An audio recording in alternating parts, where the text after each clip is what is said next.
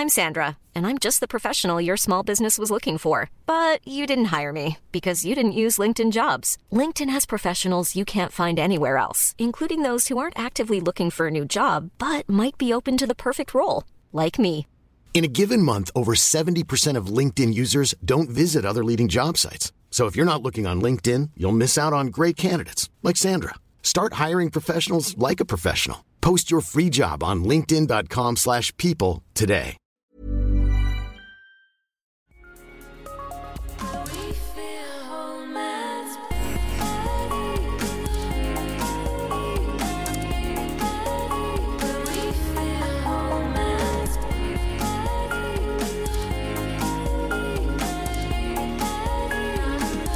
Welcome back, everybody, to Private Education, the Smart Sex and Relationships podcast. As I am every week, I'm Ashling Keenan, your host.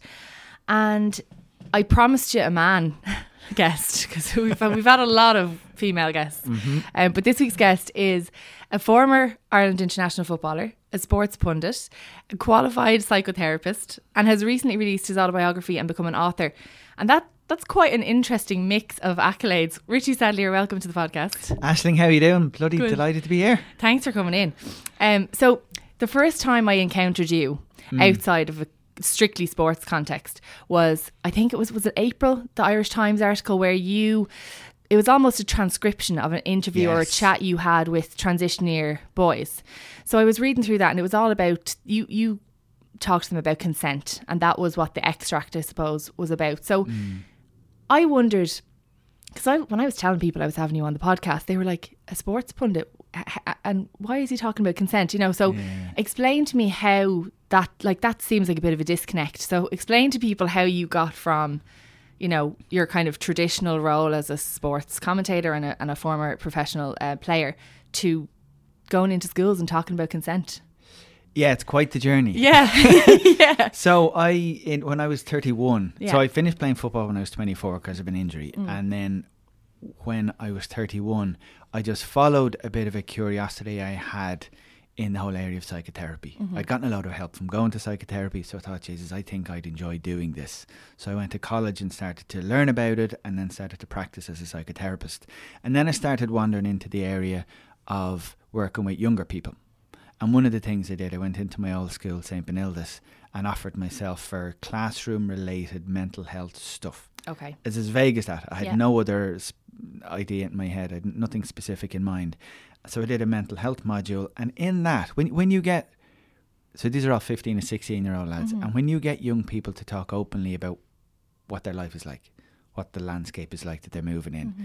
invariably sex will come up, Yeah. relationships will come up, porn will come up, Yeah. all this kind of stuff. And I thought, at the same time, actually, Louise O'Neill's novel Asking for It came out, yeah, yeah, and also I was working with a couple of young people in my clinic, and they had. I'm obviously going to give no details here at all, but mm-hmm. they got into a great deal of distress mm-hmm. themselves and their partners, and by extension their families, in this area. okay, yeah, And one of the things that really came out for that was like, we don't talk to young people about this. yeah, We just let them fend for themselves. Mm-hmm.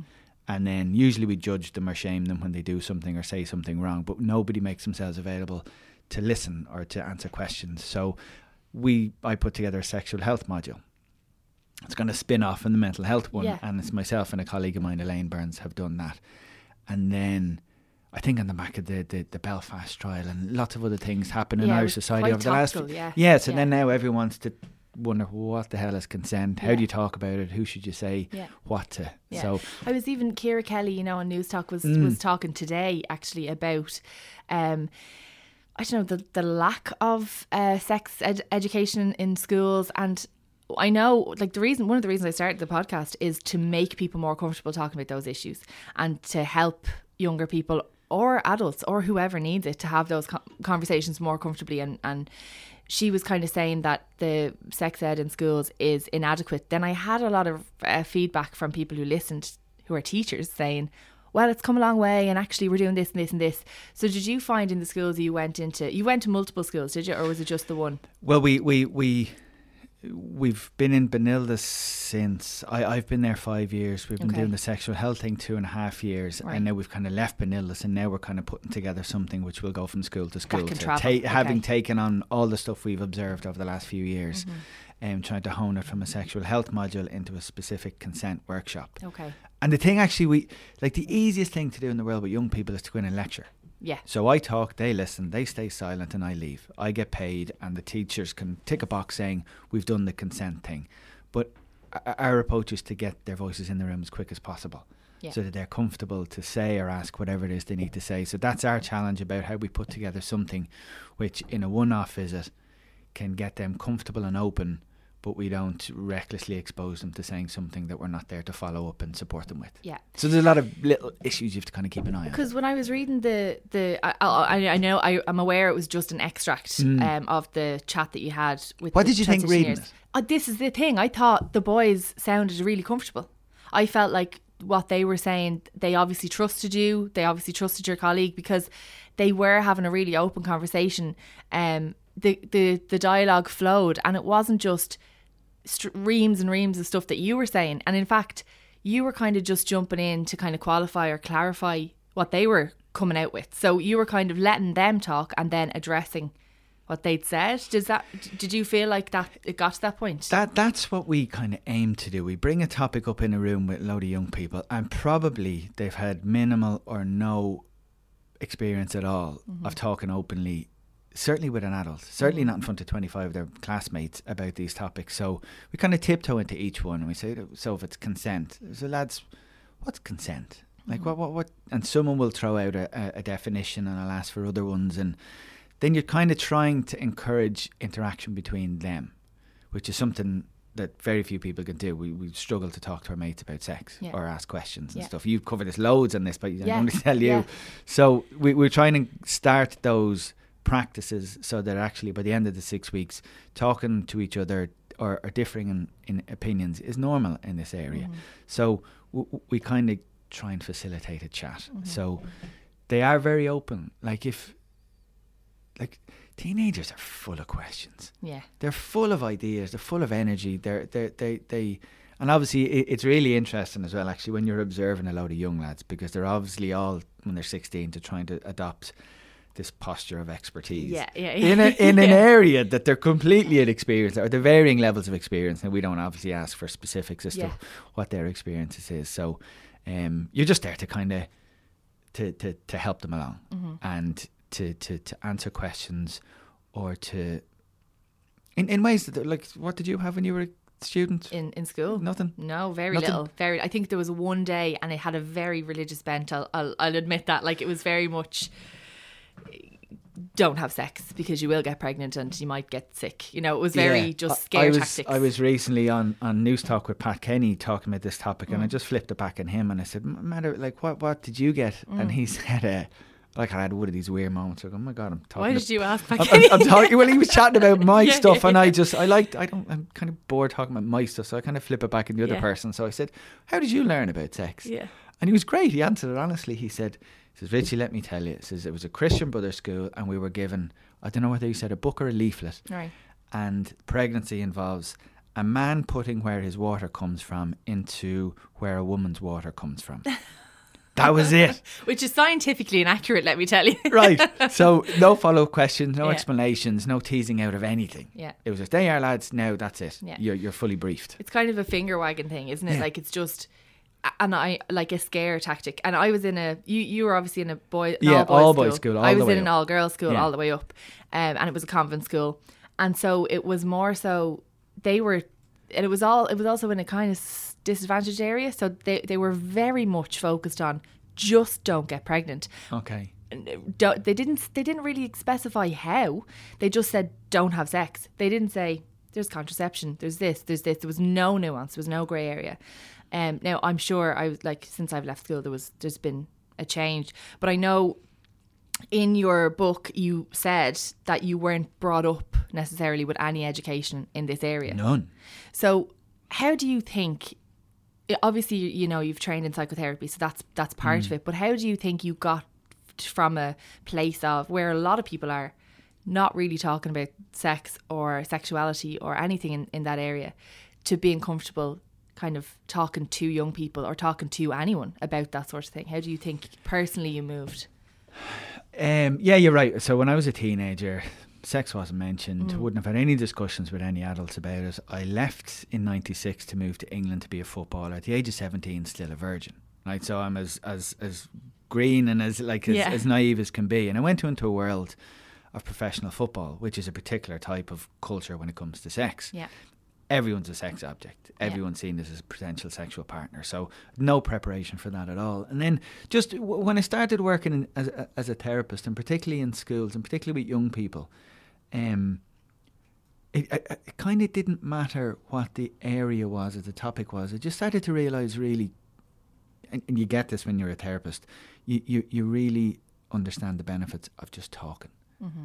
or or or kind of creating a kind of a mood or, or, an atmosphere in a room where people feel like it's okay to talk about whatever. Like yeah. whether it's you one on one with a client or with 25 lads in a classroom, mm-hmm. because when you get to that bit, you then things can happen. Yeah.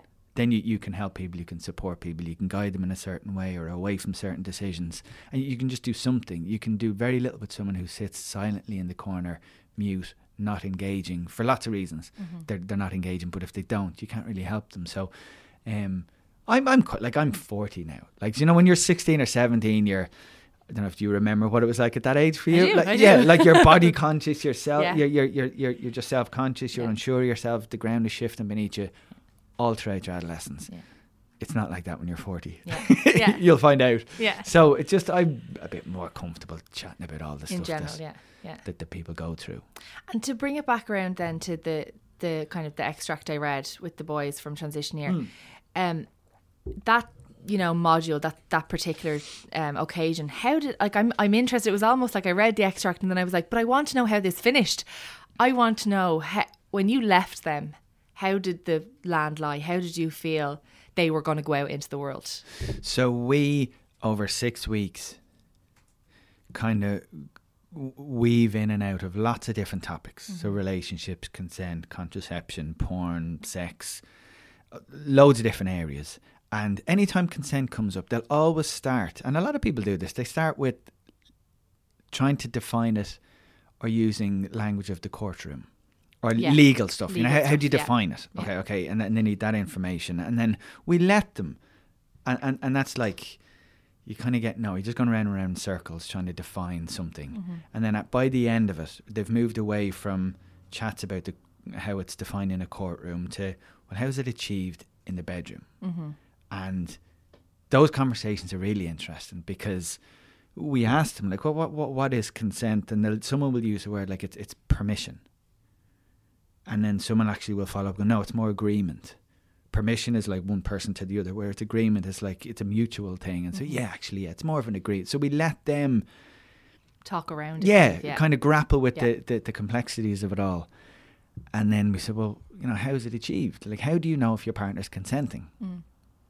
And then some of them are baffled by the question, and others look at me like, why are you asking us the most obvious question in the world? Obviously, you just talk to them. You ask them, you check in. Like there's all levels of understanding and, yeah. and, and, engagement in this.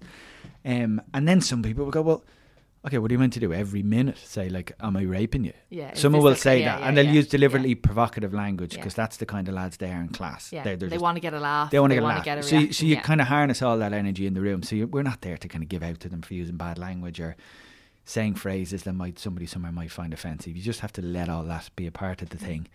And then by the end, our biggest thing is it's it's like just respect and communication. Mm-hmm. If you get those two things, and they're vague in themselves, mm-hmm. so but I think the cons- consent is vague, isn't it? In a yeah. way, like th- there's no rule book, and yeah. that's probably what teenagers struggle with. Because in a way, in school in particular, they're used to being told this is what you can do, this is what you can't yeah. do, and to be given a, a an issue or a topic and for it to be vague probably feels a bit shaky for them. Because it's e- even if you go to the definitions, I can't think of them all in my mind, but you can you can see they, they often do the rounds in social media. Someone will do an Instagram post of four things that consent is or mm-hmm. what it is, what it's about, and it'll be you know consent is enthusiastic. Mm-hmm. Okay, but not everyone communicates enthusiastically in the bedroom. Yeah. Some people are quite shy or bashful or coy. It doesn't doesn't mean they don't want to be there or they're not enjoying what's happening. It's just they're not particularly vocal. And others will say, well, and this is true, like con- consent. Um, someone who's intoxicated cannot give consent.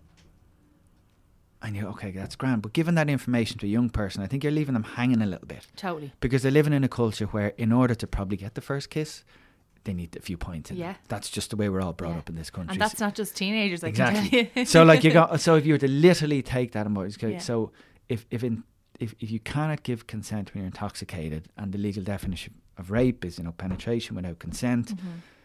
is by definition a drunken sexual encounter between two people a crime scene Yeah. in hundred percent of cases. Yeah. And the answer is no. Of course, But in order to get to that, you've got to allow people just trash around in the Mm-hmm. yeah buts or the yeah but what if and all that. So we just And I- let them do all that. They had a lot of questions, it seemed, about what defined intoxicated as well, Mm. because they were saying, you know, if the if and they they seem to be referencing a girl boy relationship a lot, and they kind of also seemed to feel as though. Um, the issue of consent was the male responsibility, which I don't think it is at all. And you were very um, quick to come back in and correct them w- Mm. on gender a lot. You were, you know, coming back in and saying, "Well, this is this could be girls, this could be boys, this could be girl, girl, boy, boy, all that kind of stuff." They there seemed to be kind of, a, yeah, a grey area about um, intoxication. They were wondering, well, how drunk is too drunk to give consent? And there are so many questions. There's so many levels. So how did you? How did you could, you- articulate could you, that? could you answer that question? I don't know. I couldn't Because you, you couldn't. know the see, you see the ad at the moment going around about you know let's stop excusing sexual violence or sexual harassment, and the scene is a man picking up a woman who who looks really out of it, really drunk, um, and I think the scene is is is deliberately leaves us all with questions like is, is this some creep who's picked up a stranger Yes, yeah. As opposed to a brother or boyfriend being considered and bringing bringing this woman home Yeah. um so we we asked okay well because there is a thing that somebody can be so drunk that they they they they've just lost total capacity of what they're doing Yeah. and it, it it's like wildly inappropriate to have any kind of encounters with them because they just don't know what they're doing Mm-hmm. but like what if it's you and your partner and you've had the same amount of drunk drink and you've been doing it all day and you've been planning it all week Mm-hmm. the the, def, the the criteria is still there that like she in this case let's keep it but is it Yeah. like a no-go zone but Yeah. that's the kind of relationship you have do you know what i mean it's Yeah, it's so, yeah. So context it. specific Yeah. and there are so many vague areas that i think whittling this down to little catchphrases and bullet points kind of leaves everyone with just more questions you're not really be overly helpful Yeah, and there's too there's too much. They, they seemed as well to be quite fearful. Yeah. Like there, there's a lot of. I, I think. I mean, for adults as well, not just for teenagers. When there's when there's a grey area and you're not exactly sure what's right and what's wrong, there's fear that you're going to get it wrong, and they seemed to be very aware of that from a kind of a, a scary legal perspective. It wasn't even between them and their their girlfriend or them and their boyfriend. It was very much like the law is going to come down on me hard the- here. someone will always and we, we don't we don't go into too many details Mm. about it like someone will always quote some random case usually in america that they read about in the internet Yeah. so they'll go richie i read about this fella in america and he was out with somebody and she was totally up for doing whatever they did and she just regretted it in the morning and he got 20 years in jail Mm-hmm. and you can you know, so you go, okay, I, I'm not actually sure the details of that, and if you don't have any more details, I'm, I'm not sure we can go anywhere with this conversation. So Yeah. we kind of let them come out with all the the fear mongering stuff yeah, yeah. that is that that is out there a lot. Like I've seen There's TV lot of it. shows, There's a lot of but they'll they'll wheel out some bloke who just can't grapple with the nuances of this area, and will start you know whinging about you know so what is it you know if we we you can't hold a girl's hand anymore, just such bollocks. Yeah. Just real, just Neanderthal bollocks. Mm-hmm. And there's no nuance and no understanding in anything that they say. And the lads kind of can pick up on some of that and they go, because one of the things we found was really interesting, the first time we started bringing up consent, the whole class groaned. And we're like, what, lads, what's the groans about? And they're like, well, we get it. Like, no means no. Don't be raping people. And we're like, where did that come from? And they had had, in I think, a gender studies module, um, consent was brought up, and the the angle of the approach of the teacher at the time was from a crime avoidance, mm-hmm. and that just gets everyone defensive. Yeah. Like if you go into any group of people, and the premise of the whole thing is they're potential criminals, and they're there to teach the criminality out of them. You're not going to get that an open, warm, engaging group. No. So basically, we pitch it at the start by saying, like, and, and we use this example, and and then I said, we're not here, we deliberately kind of to, to ham it up. You know, we- we're not here because we think you know that we, we to keep all the women in the world safe from you lot. We're here to to to support you to have the healthiest, best sex lives possible. Mm-hmm. And teenagers will listen to that and go, okay, they're here to teach us how to have sex better. Yeah. Then, then, then now, they, now they're on They're on board. board. They're on board now. Now we're Yeah. getting to the very same end point Yeah. is that they and all their partners are safer and enjoying things more and have more of an understanding of all Mm-hmm. The nuances in this area. But you get them on board by doing that. Yeah. Sure, that's half the job with teenagers. You just try and connect with them, Yeah. get Yeah, yeah. rapport, and then you're away. Yeah. And like trying to teach criminality out of someone who would never have that intention in the first place almost makes them think, does everyone assume I'm out to be a sexual deviant? I you know? know. And and putting that in the minds of a 15 or 16 year old boy can't be a positive thing. I know, and, and we do as well. Like to go back to the the, the, the intoxication thing. Like it, it, it's it's a really murky area mm. because even mentioning that there's nuances in this area or trying to like just even acknowledging that there there's when it, when I'm drunk and when my partner's when we're both drunk it's very difficult to read each other's signals. It's very difficult to communicate, or like everything about your your, your ability to stand up straight. Everything's gone when you're hammered. Um, so you're you're trying to get across in a- in a really non-preachy way the benefits of just boxing clever when it comes to drink and drugs, because in this area, if you're off your mind, out of your mind on drink or drugs, you're really vulnerable. Um, you, you just are. Now you, you you've to you've some some people find that difficult to engage in because they think, hang on, i i is this sounds like victim blaming here? Do you know what I mean? Like, you, Yeah. and, and it's not at all. It's, this is before anyone has gone in your any bedroom.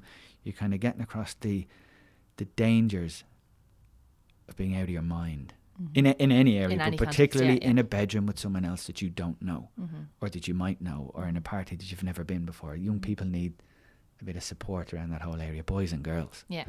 And so, you know, when you were finished that module or when you hmm. finished talk or even even not necessarily the whole module, but just the part about consent, did they did you get to a point where you thought, okay, these 30 lads or however many there were, I feel comfortable that they took the point, they got the gist, and they're now going out into the world as young men who will be respectful of whatever partner they choose to have or? Yeah, we, we so it's the courtroom chat initially. Mm. It's the you know random stories from America, but Yeah. then by the end, it's back to you. Yeah. you, the sixteen-year-old in front of me. Mm-hmm. Y- what is your responsibility? Um, and and if if it was.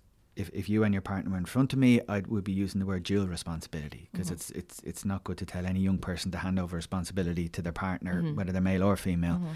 But by the end of it, we, we've we've kind of exhausted the topic in that whatever area they're troubled with, they've brought it up. Any questions, they've brought it up.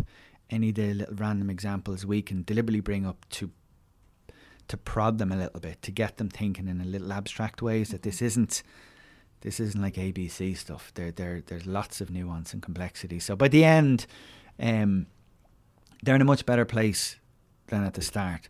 But you also have to accept that particularly with young people,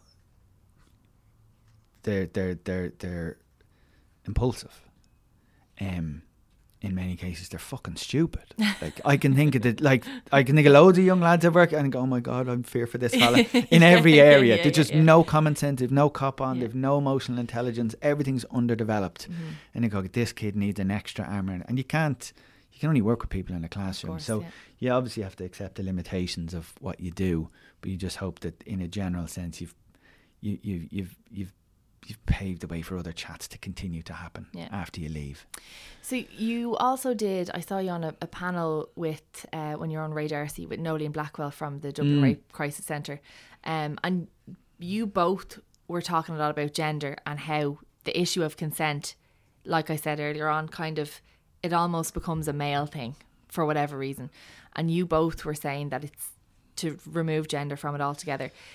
Did were you able to communicate that aspect to a room full of boys? Were were you able to get across to them that like they could be raped? I know that was something that they kind of queried with you, like because at, at, the start, a lot of them will they have this kind of defensive thing again because there there'll be certain people be putting out this message that consent it's there to trap lads mm. or that it's a tool used by people um to you know to to whatever to, to, to punish lads or trap lads and it's mm. unfair and lads are all going to be victims of these miscarriages of justice and all this kind of stuff so we, we bring them through all the court figures and all the reporting statistics and the the, the like the, the shockingly low levels of reported cases which go to yeah. court and yeah. all that. So we, we, we, we, we take their claims of what they think the world looks like to go, well actually here's the figures. Yeah. So get that shite out of your head. This is this is the reality. So we bring them down that way. Yeah.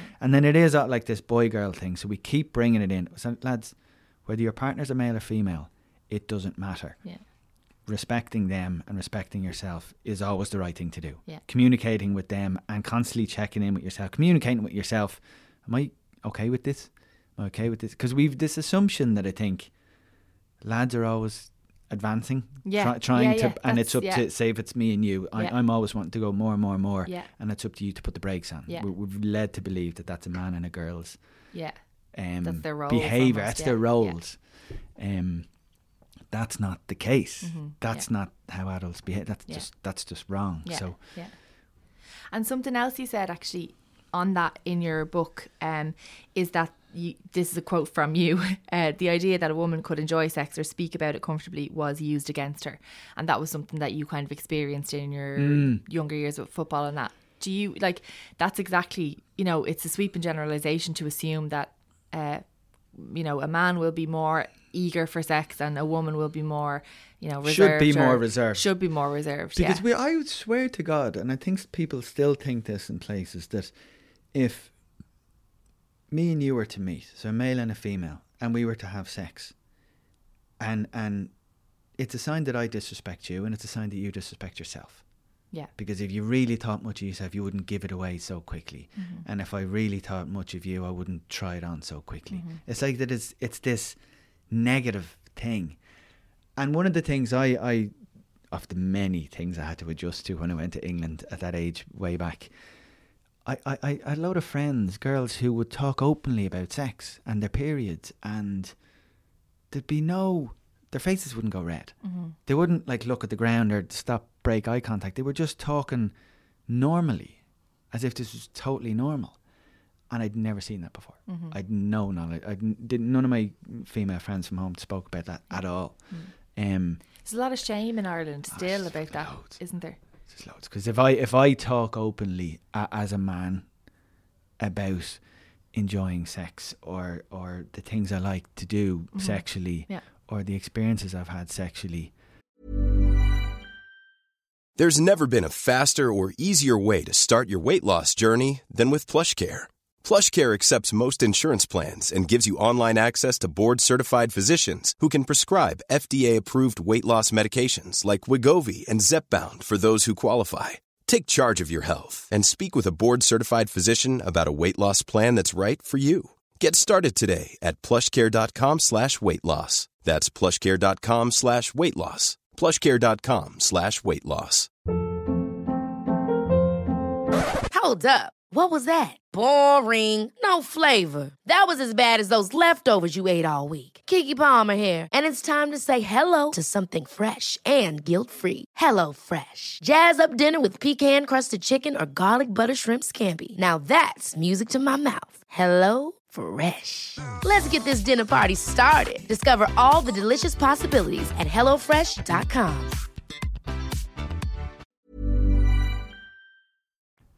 very quickly someone will accuse me, your man is only after one thing. Mm-hmm. He objectifies women and he's no sense of commitment or respect. He's always just about sex and what he can get. And if you were to talk openly in the same way, very quickly someone will just slut shame you. Yeah. Listen to your one. Yeah. Women don't talk like that. Mm-hmm. How does she think she's going to get a partner if she's talking like that? Yeah. She's had X amount of partners before. Like we, we used to, like this idea that like if you've had more partners, you're of less value. Like where, like what the fuck is that all about? And it doesn't, it doesn't apply equally to both genders either. Not at all. It's completely gendered. So we tease all that out in the classroom with the lads because it's really interesting. We, we, we start with a whole class about gender roles. Mm-hmm. And we start off with things like, lads, does, you know, is f- football a boys' sport? Mm-hmm. So low level stuff, but gets them talking about what they think a girl and a boy's role is in the world.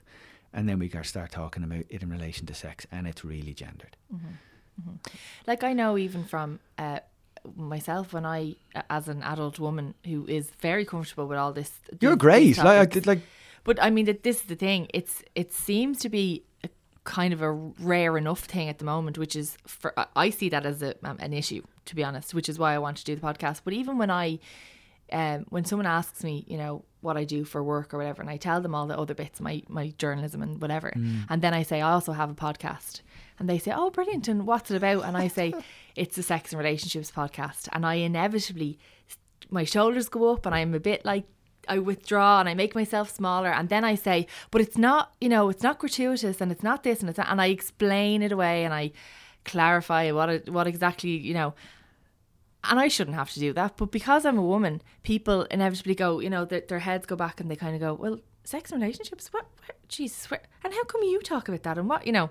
Do you, are you still as Oh yeah, is it? Have you noticed it's gotten more or less since it started? Are you still as It depends on the person who's asking me. Right. It depends on the person. Sometimes I'll I'll proudly and I'll you know I'll be delighted to, to tell people, but sometimes it's still depending on the person. I still get a bit defensive, and I still feel like um it's not my place to talk openly and not like how dare I be so comfortable with this subject that I could interview people about it or talk to people about it. And I feel like you know when, when I read that um, and I heard all kind of about you outside of your sporting context, I, I was thinking I better get him on as guest because we it's obviously you know it's a thing that I, I mean I wish more people could feel this way. Do you know, like, we're, so we were a moment ago talking about consent and Mm. then how do you approach the topic of consent? But you have to bring it back kind of about, peel back about four or five layers Mm. and go, well, what do people think sex is? First of all, and a lot of people don't even want to talk about sex. Mm. So the idea of getting a room of people, whether they're 16 year olds or 40 year olds, to talk openly, first of all, about their questions about sex, to lead to a scenario where they're in a room with their partner and they're comfortable talking about sex. Like to that, to some people, that is just an alien concept, and Yeah. they can't get their head around it at all. So I think if you don't get the bit where people are comfortable to talk about sex, you'll always have limited results in trying to encourage them all to speak more openly to their partner at the time. You know, are you comfortable doing this? Are you enjoying this? Is Yeah. this okay? Wh- Whatever language you want to use, Yeah. but it involves being comfortable talking about sex Mm-hmm. And people's inability to do so leads to a load of avoidable distressing scenarios. Yeah. And when you kind of approached, uh, like, I mean, they're teenage boys, but I think Mm. a very similar kind of schema could be applied to a lot of people uh, in the like about about sex and about talking about sex and consent and all those issues. When you approach them, um, or when you approach a fresh group of lads, say, or, or girls, or who, whoever in future, what's your kind of um, your way in to get them to kind of open up to trust you? Like how do you make them feel the warmth kind of? Because i'm thinking if you could do it with them you know and give people advice on how to f- make someone feel comfortable talking about that like there might be someone listening to this now whose partner is really closed off about talking about sex We'll have sex all the all the live long day but won't talk about it necessarily and i want to maybe see if i can get from you how they might approach it in a gentle or roundabout or whatever way you know When it's one on one, yeah, or even or even to a group of pals, say. I, I, I think. Well, how I did it, and we did it in the classroom is, like, so you're looking at ice breaking exercises, and one of the ones that works really well for us. We introduce ourselves. This is I'm Richie. This is my background. This is what I do. Elaine does a little spiel about herself, and then we do a little confidentiality thing. So lads, whatever gets said here stays here, but there's limitations to that, and we explain what the limitations are, and then the ice breaking thing is, is a load of fun actually, where you get people to, to draw up three lists in small groups, um, sexual body parts, and then slang words for sexual body parts, sexual activity, and then slang words for sexual activity, and then sexuality, and then slang words. So you can imagine, like. I, Sounds like a sounds like a laugh. yeah, e- ethically, I couldn't take photos of the sheets, but if I was ever to take photos of the sheets, it would just be a bring joy to so many people, Yeah. and it like some kind of really messed up stuff. It's all kind of the terms and terminology that they get from porn films and all this kind of Mm-hmm. mad stuff that you need to Google to know what they're talking about. So when they see us be amused by the same things they're amused at and be curious around the same things they're curious and be completely open about it all it just kind of it just disarms everyone so we're not there like we're in a classroom so if we're not careful it can very quickly look like a teacher pupil scenario whereas we we don't really see it as that Yeah, and you and that's in the classroom scenario. So, like, Yeah. I the same. I actually went into. uh, I'm, I won't talk about any details about Yeah. the content of the workshops, but I went in to speak to the Leinster and Munster and Connacht senior rugby panels. Mm-hmm. Um, they have a really comprehensive player welfare program, Mm-hmm. Yeah. and they were looking to get consent on it for a while. Um, so I did that last year. I was due to go up to Ulster, but the timing didn't suit me. And it's the same thing again. You're just trying to disarm people because in that scenario, you're talking about adults Mm-hmm. who have a range of experiences from being probably an 18, 19 year old who's flat out online dating to a 30, mid 30s who's married with children. Like they're in completely different worlds when it comes to sex Yeah. and consent.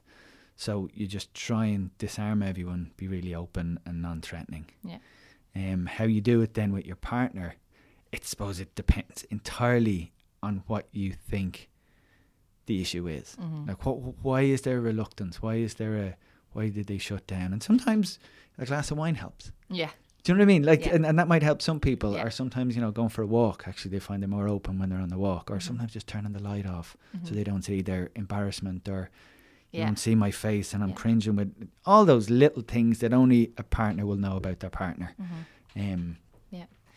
And do you do you think it would have been um, for you in your life? Do you think having a Richie Sadlier come to your school when you were fifteen and sixteen, and having that chat with you, do you think then when you did go off at age seventeen to the UK to play football, do you think having had that chat, the one that you gave to the the young lads now, do you think that that would have completely reframed your experience, or do you think you would have still gone over there? I, I don't know. Do you know? No, like I, you, I always ask, and I, I, you know, you can have a lot of fun conversations asking yourselves, what if, you know, if certain Mm-hmm. Yeah. sliding doors moment hadn't happened, what would your life have looked Yeah, like? But yeah. I think anyone, and particularly I use myself, I, I would have been better equipped going into young adulthood, particularly young adulthood in the culture of professional football in the UK in mid nineties. Um, having had a, a module or a classes where you just get to ask stuff or you Mm-hmm. just and, and sometimes it's not you the one asking you only have to rely on two or three people in the class to be vocal and on behalf of everyone they're asking the questions Mm-hmm. Yeah. so you can be the quiet mute fella in class and still get all the information yeah. absolutely it would have helped me i don't know would it have i don't know specifically what experiences i would have had or like like i still drank like a bastard i was still completely reckless there was you know you wake up in the morning you have no idea what you did the previous night i, I don't know if the power i, I again what i mentioned earlier like there's a, there's a limit to the amount of impact you can have on how a person behaves in their social life Yeah, yeah. if your only exposure to them is a class every week Yeah. Yeah. um, but it's always a good thing to to try and facilitate chats amongst young people. And you know that what you said about the making the lists and that some of the stuff you had to Google because it would Yeah. terrify you. You know, like I think that's another issue, and I feel like consent is completely mixed up with porn at the moment. Like, and uh, young people are are because they've access to the internet everywhere, twenty four seven. They've so much more access to porn than we ever would have had as, as teenagers, and they're learn they're getting a lot of their sex education from porn, which terrifies me. Does it terrify That, you? well, that was that was a big part of the, the motivation as well because any like to go back to the couple of young people I worked with in my clinic, Yeah. their sex e- education was from the porn industry. Mm-hmm. Um, for for lots of understandable reasons, it's difficult and awkward to go to your parents. Absolutely, yeah. Y- You might have ol- older siblings, but you you mightn't think at all about them as being possible Yeah. support in this area. Um, and your teachers might be you might be in a school where they don't really have that much going on sex education wise. So there's lots of reasons, understandable reasons why it's difficult to get support in this or guidance. And porn is accessible to everyone. And when you're a teenager and your hormones are flying and you're getting sexually excited by everything, you, you like uh, like porn is going to be a part of your life. Mm-hmm. Now we can be judgmental and critical and, and, and shame them all, but that's that's the reality for most young people at the moment. So we we, we, we really get into discussing porn really openly. Mm-hmm. Going like just just if if porn was your only teacher in sex, what do you think you'd be learning? What do you what, what would your expectations of sex be? Mm-hmm. So straight away they say, you know, every every every woman likes to be, you know, you like to come in a woman's face. They all love that, mm-hmm. and, and and some women like to be spat on, and some people like to be shouted at, and every woman's friend likes to join in. They mm. just always do, and if you're a pizza delivery man, you'll always get sex at the end of it. and no one uses contraception, and there's no need to discuss consent because even when a woman says she doesn't want it, by the end she'll really like it hmm. because that's what porn tells you. Yeah. So we we we we we discuss all of those things, and we just keep bringing it back to the real world. Mm-hmm. And go, lads, there's certain things you just said there, and all those examples that if you did that in the in the real world, you could get arrested. Like, and you remember, like at the start of the module, you were all giving your opinions of what like a, a sex criminal looks like, or what a pervert is, or what a creep is. What you just said, if you were to act in that way, you'd be in that category. So you're kind of just joining the dots for them. Yeah, yeah. Um, just kind of a bit of a provocative way. Yeah. And the the yes or the no means yes thing, you know, this whole frat boy in the US, yes, no means yes. They they chant that, and I've seen it like chanted in films and in documentaries and stuff. Did they like? Do you feel like the culture with with the classes that you see are you know are they? Is that kind of I don't know. Pack mentality is probably unfair, but do you know that thing of uh, we'll get on board with it because all the lads are you know was it did it feel like that or, or did you were you able to break them down into individuals and and make them speak openly about how they actually felt or did you feel there was a bit of a There's group there, consciousness there's always again if you go back to being 16 Mm. a big like one of the most important things is you need to feel like you belong in your group. Um so not everyone will have the capacity to go against what the group is saying. So it's it's really important that you're trying to influence the culture really um and we, we, we like we, we I don't think we've ever once had to give out to anyone. We've never had a shouting match on anyone. We've never thrown anyone any question or anything they've ever said. We just take it on board, and if it's one of these bonkers questions, if it's one of these statements where you need to get somebody quickly to say that's bonkers, Yeah. we just say, lads, any opinion on that? And the classroom will always correct them. There's always okay. someone who'll go, "You're talking shit," yeah and they'll okay. explain why. So you're, you're again, you're trying to remove ourselves from any confrontation or debate. yeah If they say something which you know is like bang out of order Yeah. or just not true, yeah we'll invite the classroom to put them right, and they always do. they always do They always and do. did that fill you with confidence Well, I'd, I, I'd go in. Like a lot of people, like you used the phrase a minute ago, like they, they're they're learning from porn, and that terrifies me, or something. Yeah, like you said something like that. I, I kind of go in with a much more optimistic view of them all. yeah yeah Do you know, I, I just would, and Yeah. I like, and maybe if I was a parent, I'd be different. I'm not a parent, so maybe if it was my thirteen or fourteen year old, I'd be sitting at home, my wife going, "Oh Jesus, like what's he watching on his laptop? What's Yeah. his mates talking about? We need to look at his phone. Mhm.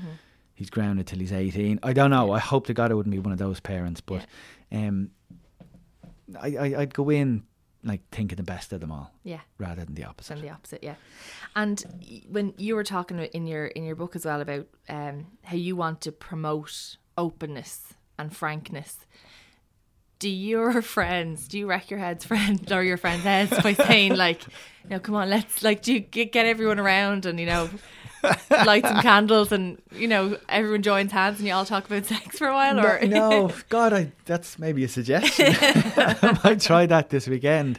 Um, I don't, and, and, you- and you know why as well? Like there, there's there is one part of this where, like I said a minute ago, you know, it, it's really it, it in order to help people be better equipped to negotiate what goes on in a bedroom with Yeah. the partner and be comfortable and respectful. Yeah. It, it, it helps to get people to talk more openly about sex. But there are a lot of people who just aren't comfortable talking about sex. Mm-hmm. And they could be in a short term, long term, or no relationship. And it's just not a topic that they think it's appropriate to speak about. And you kind of have to just accept that too. Do you know what I mean? Like, I, I, I think, and you're probably in the same thing, openness is better yeah, and you kind of de-shame everyone and just get all the, the, the guilt and the cra- just just clear that away. Get that the out of the room. stuff that doesn't need to be there. yeah, and just at least that's this is normal and healthy and a part of life and a really healthy part of a relationship. Let's chat about it. Yeah.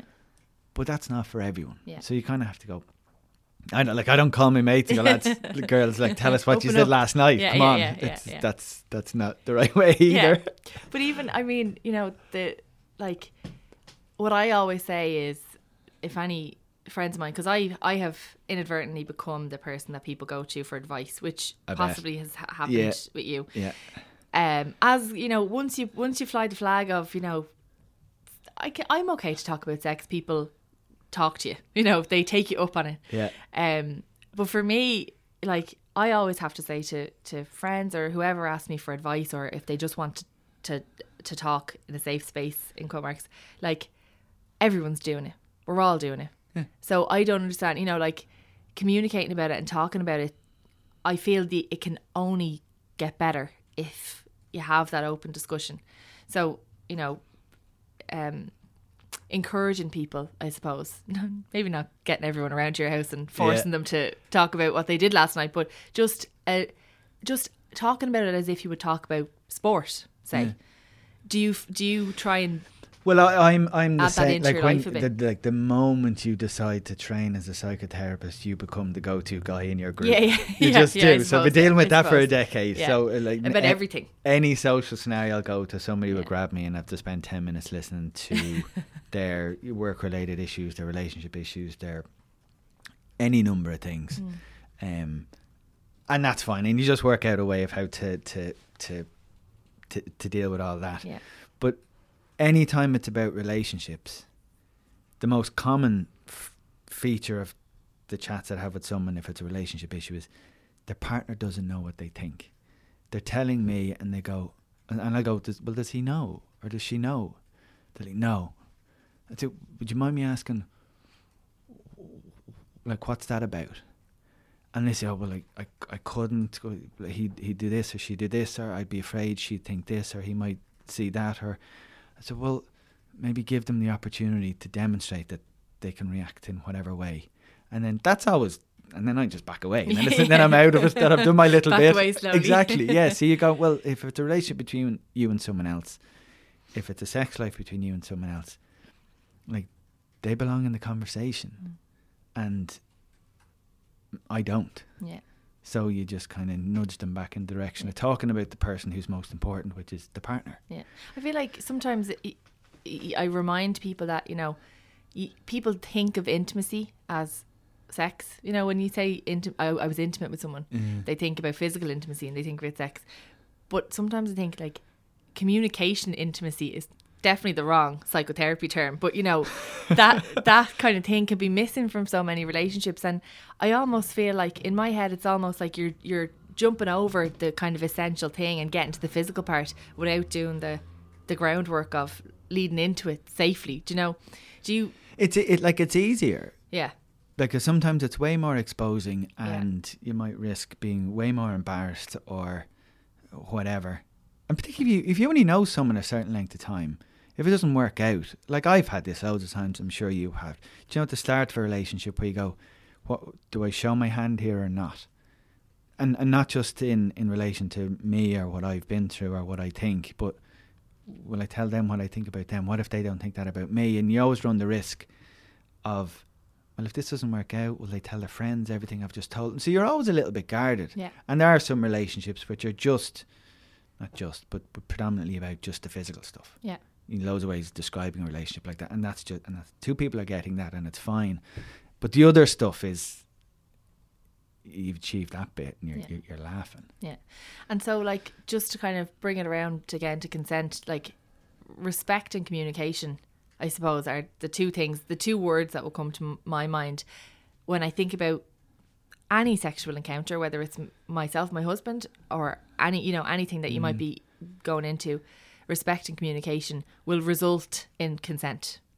because if you're communicative throughout the experience, it's it's it's virtually impossible, and, you're both respectful of what each other says. Mm. It, it's impossible for two people to leave a bedroom with entirely different accounts of what happened. But two people who've been completely silent, absolutely that can happen because I haven't checked in with you as to what's going on. Like I'm trying to interpret your silence. Uh, Is, is this like one of those Hollywood films where we're just so in sync that we don't need to speak and we just we're, we're like telepathic understanding of my body and your body and it's all great? Or are you silent because you're fucking shitting it and I'm way bigger than you? And if you say no, it could lead to more trouble. So you're staying silent, hoping this encounter just ends. So when we say at the start, like, how, how do you know your partner is consenting? They'll, they'll, they'll, they'll, or, you know, define consent. So it's no means no. No, w- w- what about the absence of a no? That doesn't mean a yes. Someone being silent isn't a, isn't consenting to. So you tease out all this stuff, Yeah. Yeah. but it's always about communication, which is difficult, more difficult to do if you're out of your mind on drink or drugs. Yeah. But if you're sober and you're constantly checking in, with- I feel like I'm preaching here. Mm. I feel like I'm giving a I- sermon well, here. listen, I'm I'm in the church. I'm ready yeah, for it. right. Do you know what I mean? Like, and that, and it's just basic common sense. That's Yeah. just like again, we asked some of the lads in class, and they look at me going, "How are you as adults fucking this up? Like, how do you not get it? Why is it like if it's two is in a room?"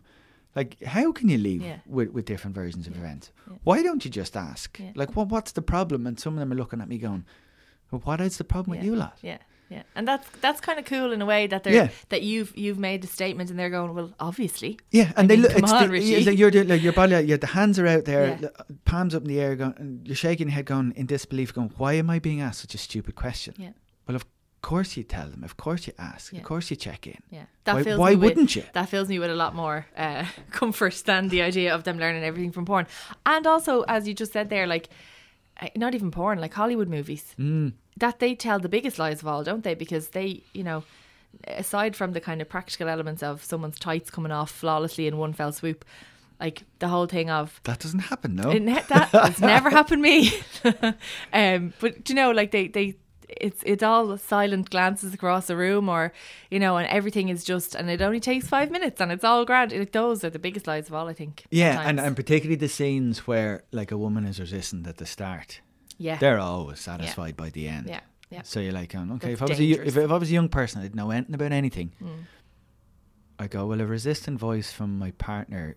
Sure, that's normal because I've seen that on telly loads, Mm. and that's just what they do. They just, they just, because they can't, because if they're too enthusiastic at the start, they'll, they're, you know, she'll think, I think she's a slut, so she's just got to do this. This is a little dance we're going to do. yeah, Like if a young person anywhere thinks that, which they might get because that's the messages they get from a load of films. Yeah. So that's why you just chat to them Yeah. and let them say that out loud. Yeah. So you go, I totally understand why you see, why you think that, but like think a bit deeper about it. Yeah, let's tease this out a little bit. yeah.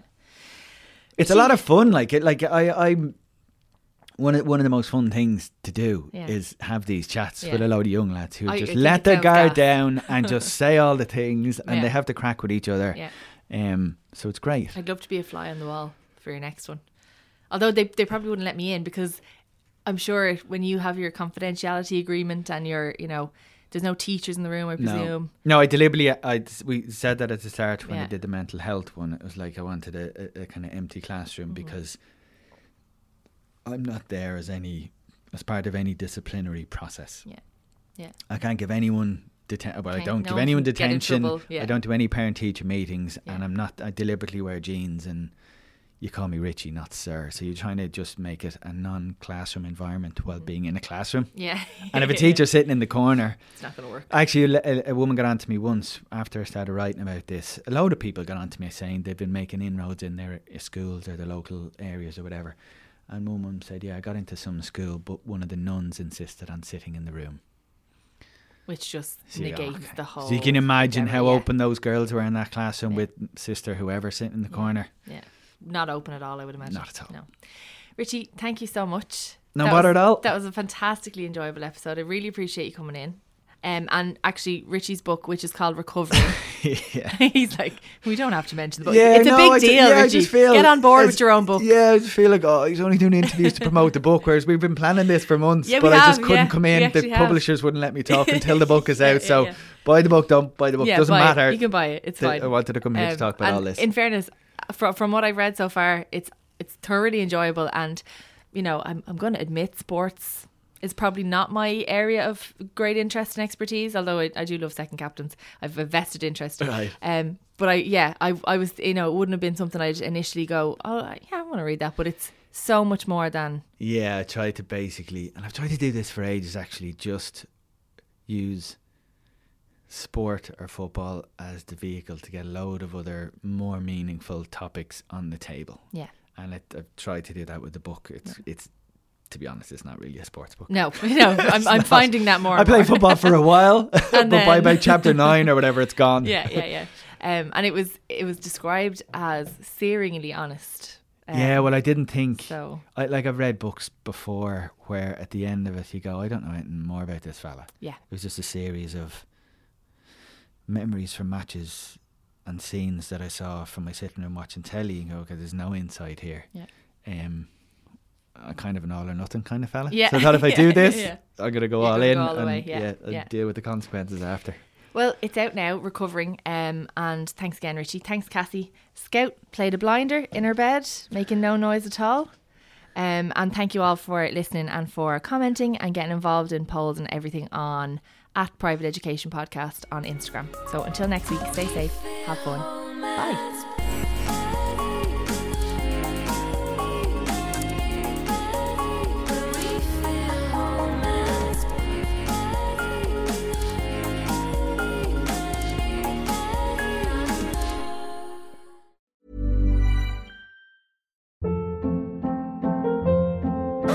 Hold up. What was that? Boring. No flavor. That was as bad as those leftovers you ate all week. Keke Palmer here, and it's time to say hello to something fresh and guilt-free. Hello Fresh. Jazz up dinner with pecan-crusted chicken or garlic butter shrimp scampi. Now that's music to my mouth. Hello Fresh. Let's get this dinner party started. Discover all the delicious possibilities at hellofresh.com.